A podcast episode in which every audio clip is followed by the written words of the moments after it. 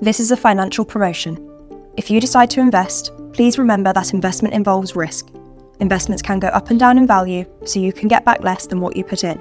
Past performance is not a reliable indicator of future performance and may not be repeated. The information within this podcast has not been prepared in accordance with legal requirements designed to promote the independence of investment research and is not subject to any prohibition on dealing ahead of the dissemination of investment research. This recording is for informational purposes only. Any opinion expressed is that of the individual speaker at the time of recording and should not be taken as investment advice in any way. Hello, everybody. Today I'm with uh, one of my analysts, Sam Corbet, and we're going to discuss an important area of our investment process, which is the ongoing monitoring of our companies, both in the portfolio but also on our bench uh, list. Companies that haven't quite made made it into the portfolio, but we're actively watching uh, to see if uh, one day they may be worth including. So, Sam, just for our listeners, could you just sort of give a bit of background as to what we do and why it's important to keep track of things? Yeah, of course. I mean, in my mind, there's sort of two reasons why we do regular monitoring of the businesses we own, uh, and that's via via listening to sort of earnings calls uh, with management teams. The first is is that this gives us an insight into the way the management of the business are thinking and uh, how they're performing or their assessment of how they're performing against their strategic objectives. And so the second uh, reason that we listen to the, these earnings calls is that we also gain an insight into how other market participants are thinking about the company in question. And this can be particularly useful when we're taking a contrarian stance because it allows us to sort of understand what the other market participants are hoping the company uh, is going to achieve before they will reward it with a re-rating uh, and an uplift to the share price. So it can give us the conviction we need to stay invested or remain invested when other people are, you know, sort of saying negative things about the business or don't like the direction the the company is headed in. If we have an opinion that sort of bucks that trend, understanding what others are looking for is really useful in sort of standing the test of time. So a great example of that would have been sort of, I guess, our voyage with Disney. Yeah, exactly. Uh, going back uh, pre-pandemic, uh, the company has sort of taken over 21st Century Fox, uh, had saddled the company with quite a significant amount of debt, I think it would be fair to say. Uh, but it was also under a certain element of disruption through Netflix and streaming. Right. And that was impacting one of its cash cows, the, the cable network TV division. Uh, people were cutting the cord, preferring to go over the top and stream direct. Um, and that forced a pivot out of Disney. And for the best part two years, Iger was talking about their pivot. Uh, but it took really until they launched Disney Plus for the market to take any notice. But we were well prepared for that, right? Yeah. So we we've been listening to these earnings calls, hearing what uh, Bob Iger and the team have been saying about their plans to launch Disney Plus, their direct to consumer service. We thought that would be a great way of increasing engagement with your consumer.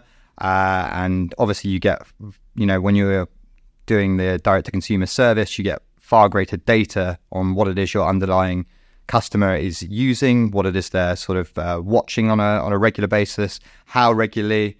Um, you just get a lot more data that you can, yeah, is, is, useful for us. Well, Disney as a company, but it's also, yeah, interesting to us as investors as well. So, yeah, and sort of sticking with Disney. I mean, when they launched DTC, they gave quite a clear roadmap uh, to investors as to what they expect in terms of profits, um, the investments that they're going to have to make, both in the technology but also into the sort of the continuous content spend in order to be able to compete right for people's attention and therefore maintain subscription levels and, and obviously grow those subscription levels. Yeah, they're spending about thirty billion dollars a year at the moment. Yeah, I mean so it's, uh, it's an incredible amount of money, um, and the market at the time kind of like shrugged his shoulders, didn't really didn't really care. They were more after the subscription growth. Um, but now all of a sudden it matters. And as far as we're concerned, you know, Disney have said to us, this is what is going to happen. This is what we intend to happen. And so far, that is what is happening. Yet the market has gone, ah, you know what, that now doesn't matter. It's a new paradigm. We've got our cost of capital. We've got, you know, we want cash today, not right. tomorrow. So uh, we're going to derate your shares, and they've fallen from literally almost touching two hundred dollars now to uh, at the time of recording low eighties, right? So monitoring Disney right now is as important as ever but there's nothing really at the moment that unnerves us from what the company's saying. No, I, I think the sort of ultimate direction of travel was relatively clear to us from the outset of our investment. Obviously, the market sort of changed what it's prioritizing in the in the heydays of you know a couple of years ago. It was all about the sort of revenue growth and the subscriber numbers sort of surpassed all expectations. Uh, they they amassed subscribers far quicker than even management were anticipating, uh, and now obviously you know that money's less easy to come by. You've seen this sort of focus back towards profitability, and the, I think it was last yeah it was last year uh, Q3 last year they announced sort of record losses in their streaming business. So you saw 1.5 billion dollar loss over the quarter, and they said that this was going to be the peak, and since then it's gradually come down. So you've had losses last quarter I think with 500 million. So they are getting towards that it was a 2024 target that they're going to be profitable. Their direct to consumer service will be profitable by the end of 2024. So I think there's a sort of clear pathway to that. But uh, yeah, the, the, the market is really unhappy at the moment. Obviously, that's coinciding with a period of decline for their linear TV business, which was uh, conventionally the most profitable portion of Disney's yeah, operations. And yeah, that's declining at a sort of quicker rate than previously expected. And the market is yeah, really unhappy. Well, it's declining at such a rate that Iger now wants to get rid of it. Well, yeah, so there's there's they're certainly mulling over whether there's uh, channels that would be of interest to other parties. Um, yeah, we were always aware that the ultimate direction of travel would be to a direct to consumer service, and you have seen revenues sort of shift from linear to DTC. And I think it's only natural that the profitability of the linear TV business would decline in tandem with you know diseconomies of scale. So as that business gets smaller, the operating profits that you're going to get as a result of that should decrease as well. And and that's what we're seeing. Yeah, operating margins for its linear TV business have fallen from the you know the the 35, the mid 30 percent they were at, at its peak. And it's quite interesting how Disney's business model has changed so much in such a short order of time. I mean, it is effectively disrupting itself with its DTC strategy and it's uh, at the expense of its linear TV business. So, uh, the media segment, media entertainment, that has declined in its, uh, I guess, its proportion of overall revenue and operating income. And parks and resorts has come right up to the fore. It is the most profitable area of Disney. It's the one that really drives operating income at the moment. And it's also, to be fair to Disney, where they're focusing most of their investments right now. I mean, I came out saying over the next 10 years, they intend to invest over $60 billion. I mean, that's double the amount that they've invested in that area over the last 10 years. So, interesting times, a lot of money that's going to be spent on a company that's got quite a bit of debt. So, what's the roadmap out? Do you think at the moment? Yeah, there's there's obviously a, a, lot of moving parts with Disney, which is what makes it particularly tough to analyze. The way we've sort of coped with this is we've sort of stripped it back to basics, and we said, okay, we've got part of Disney's business that's in a pretty steady growth phase. Uh, that's the, the parks and, and resorts side of the business let's put a value on that. So we do a sum of the parts. We say, okay, this part of the business we we think we can value using a discounted cash flow approach. The rest of the business, it's I guess it's in limbo at the moment it, as to what exactly that is going to look like going forward, which makes makes it tough to value. So if we part that to one side, what is the value that we get for the remaining part of the business that we can value easily? And we actually think, uh, having done this, you know, very recently. We think today's share price, yeah, it is basically discounting any value for the, the media and entertainment division. And obviously, whilst we don't know what the ultimate profitability of the, the new business model is going to look like, I think it's I think we're all pretty confident that there is some value in the content that Disney is able to create, those media assets. So as long as you believe that those media assets have some worth, the current share price just seems un- unjustified for you know a long-term holder, which presents an interesting opportunity for us as sort of long-term investors. I think this is a classic case of you know how we like to operate, is where we see uncertainty, we see potential opportunity. Now we've been long-term holders of Disney. We've done the round trip uh, in various sizes throughout the um, throughout our sort of journey with with Disney in the portfolio. We're now sort of looking at Disney, thinking, okay, it's got some hairs. Okay, there's a bit of work that Iger needs to sort out. He's recognised that. He's been talking about the problems that he's, he's facing and the solutions he needs to find. He's extended his contract with Disney for another two years because it's going to take a little bit more time than he first thought. But the vast majority of Disney's current share price is underpinned by its best performing sector. Right. And the rest of the business, the box office, the merchandise sales, and the cache of content that it has and that it's going to continue to produce with those fantastic franchises of it, that's effectively valued at zero. Yeah.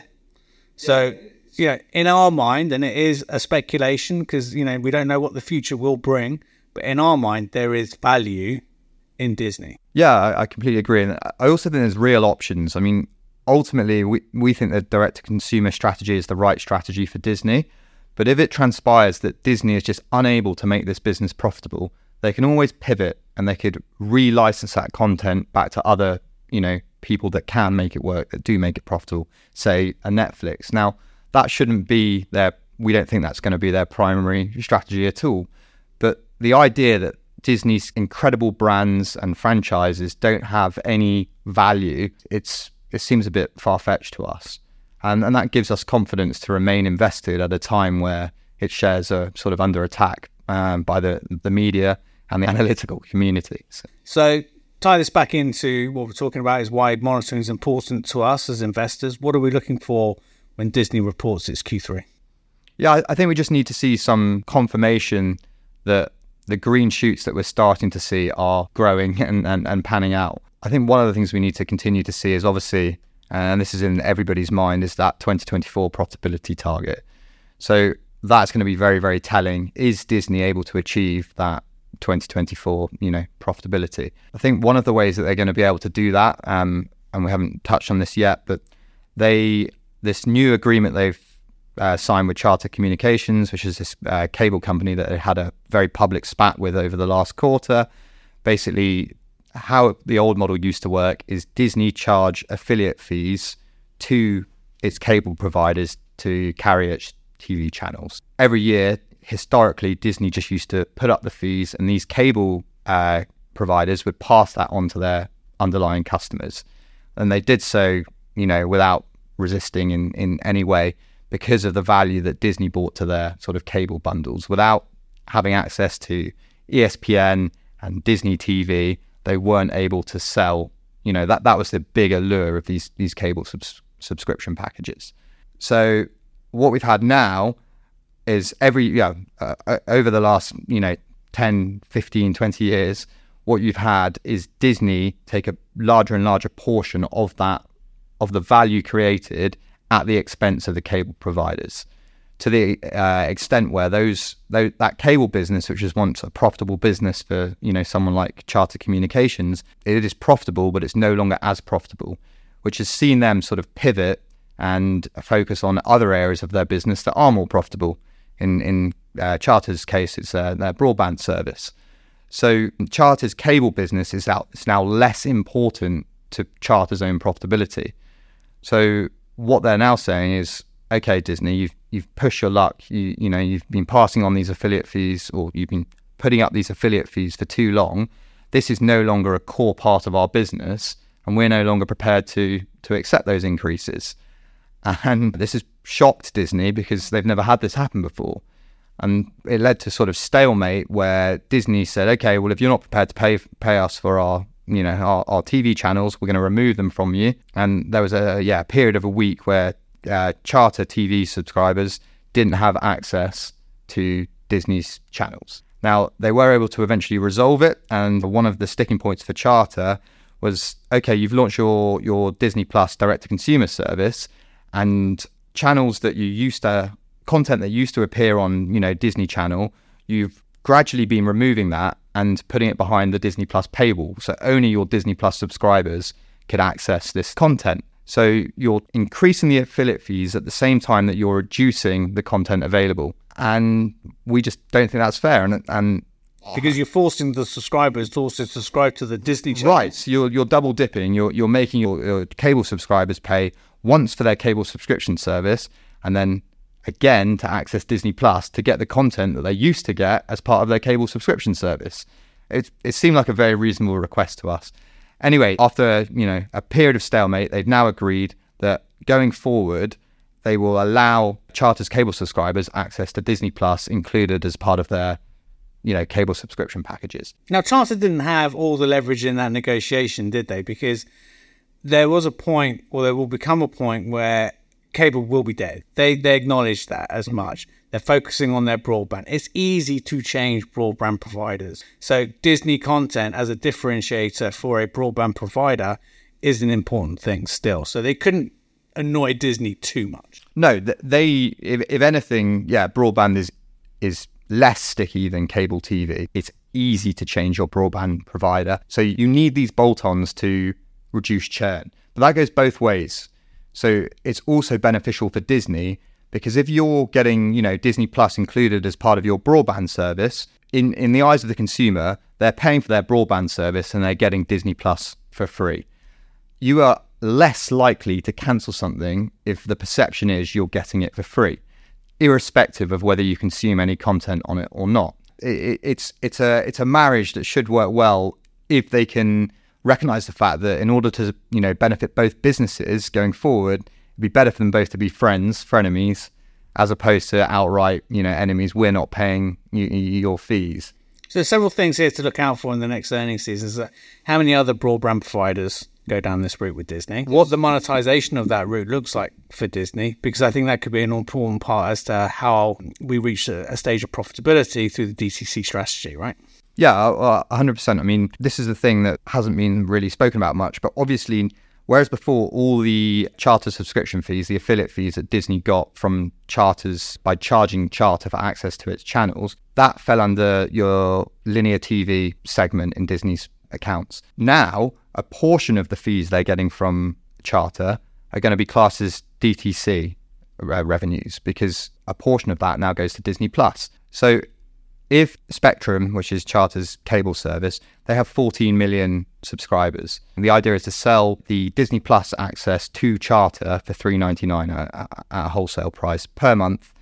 So you've got 40 million subscribers being charged 3.99 a month. You know, you've got you've got an instant uplift in the hundreds of millions of revenue for Disney Plus. That's going to really help get them towards that 2024 profitability target. And no one's really talking about that. Okay. Very interesting. Just moving on then. So, with regards to the monitoring and what we're looking for in Disney, we want to see how that DTC plans out. We also want to see what's going to be happening with the Comcast stake. Uh, Comcast had this put option um, that they could uh, force Disney to buy them out of their joint venture Hulu. We suspect Hulu is going to be very much part of the DTC strategy within Disney. How do you think that's going to go down? Yeah, I, I, think you could see them sell some linear TV assets to fund that. They're going to require about 10 billion to buy out the remaining stake, so they are going to need to sell, you know, either raise some cash or sell some assets to to fund that. I they they Bob Iger was a bit cryptic as you'd expect. He's basically said all options are on the table. So one of the rumors going around is that there's potential that they will offer a swap for ESPN.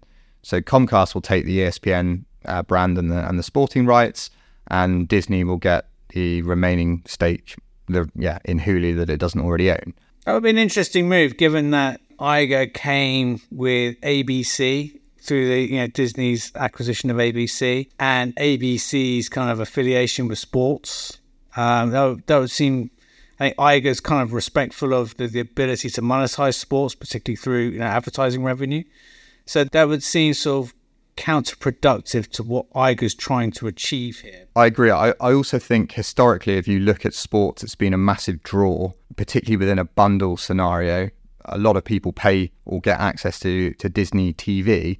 It's because it was included alongside their sports bundle, um, their sports cable bundle. So you got access, you're paying for access to ESPN, but you're also getting Disney TV thrown in.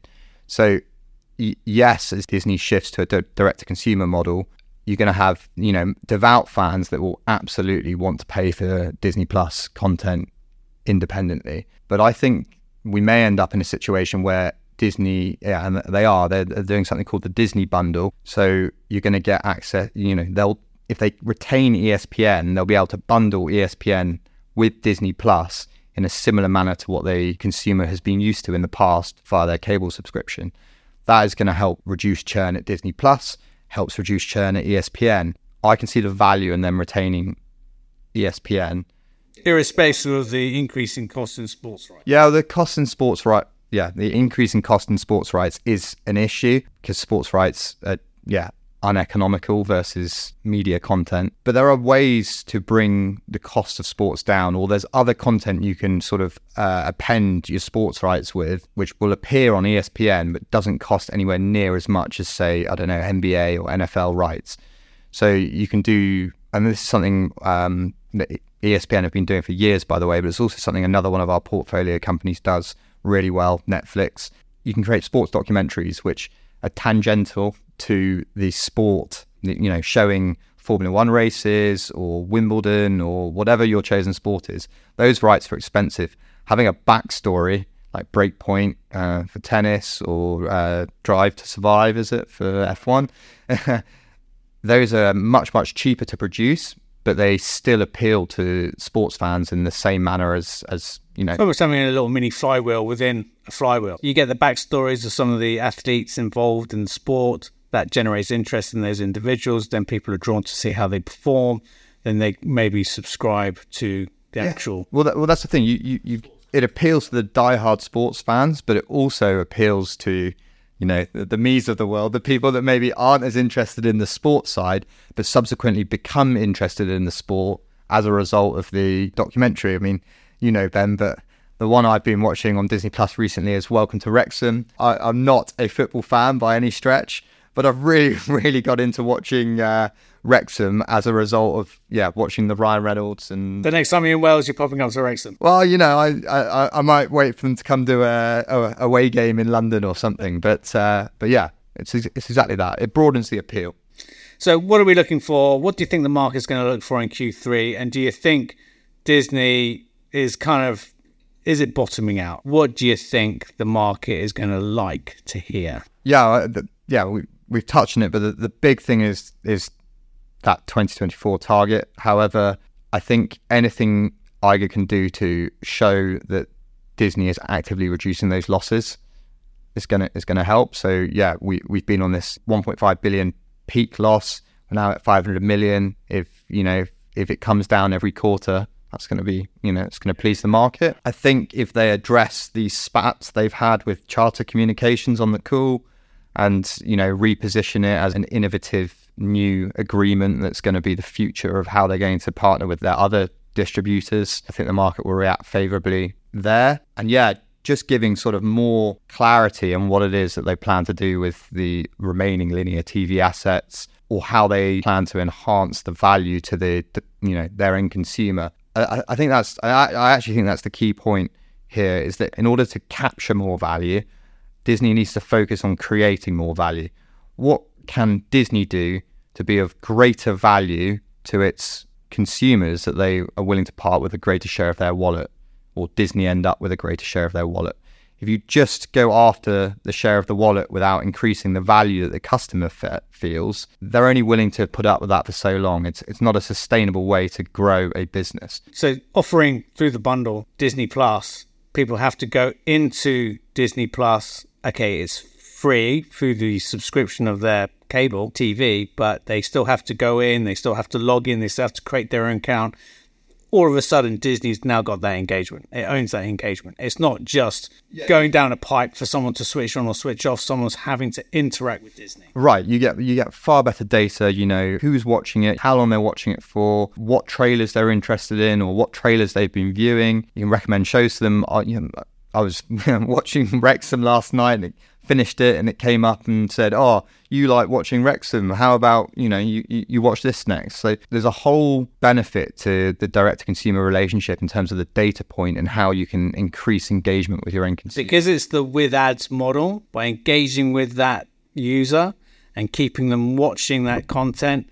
That's great for the advertisers. It is, and and and it's the fact that Disney knows exactly who is watching the content means they can better target you with ads as well. So you're, you're the delivery of the ads is going to be better for the advertisers because the conversion rate should should be higher because you are being targeted with relevant ads based on Disney's understanding of, of you as the customer as opposed to just a generic ad being shown on you know on cable and it's an appealing market segment as well Disney Plus ESPN they appeal to younger and the young and the young at heart, right? Yeah, it's an, it's an attractive demographic for advertisers. I think we've taken enough time with our listeners. Uh, thank you very much, Sam.